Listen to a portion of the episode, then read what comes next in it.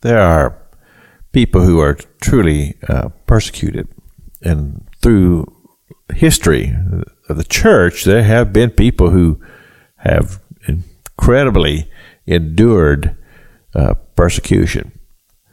And then there are other people who think they're being persecuted. And uh, basically, the real thing that's happening in their life is they're being inconvenienced. And of course, people don't like being inconvenienced. We're living in a instant society uh, these days. We expect things to be at a moment. Uh, I remember a time when uh, when computers uh, kept uh, first came out, and of course they were slow, but that's just the way it was. Now people just have no tolerance for a slow computer or, or other things. You, you know how that goes.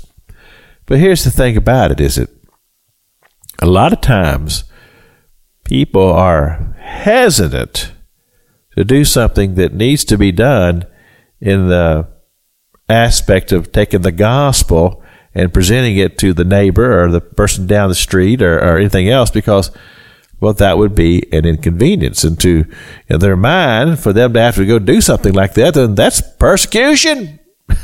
But the truth is that uh, you look at our forefathers and i'm talking about the people who carry the gospel.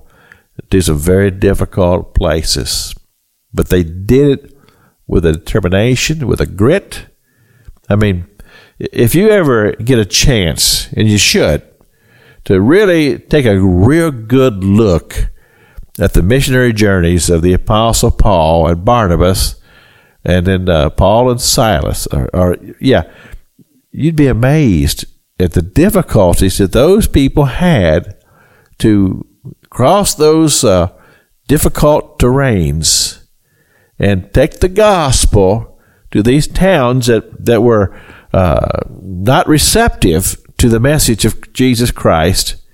And the fact that they had to, they had to walk, they had to endure the elements, they had to endure roads that were almost impassable.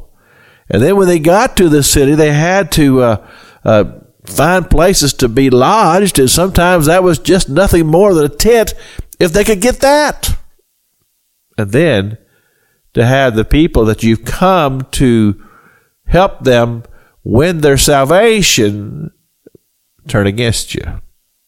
And uh, you talk about persecution. These people knew something about persecution, but they considered it to be important that they could bring the gospel to people to where the souls of mankind could experience the joy of salvation and the joy of heaven. That's an amazing story to me. And of course, you start talking about the early days of missionaries who went to Africa, different places where they knew that they were going to die from malaria. They they they literally would put their possessions in a coffin, and that's what they would ship their possessions there in and they knew they'd be coming back in that same box. But they did it because they saw how important it was that people endure or come to a place to where they know Jesus Christ is their Lord and Savior. It was priority. They didn't consider that to be persecution because they feel like this is just the call of God. This is Pastor Jack King with the gospel on the radio broadcast.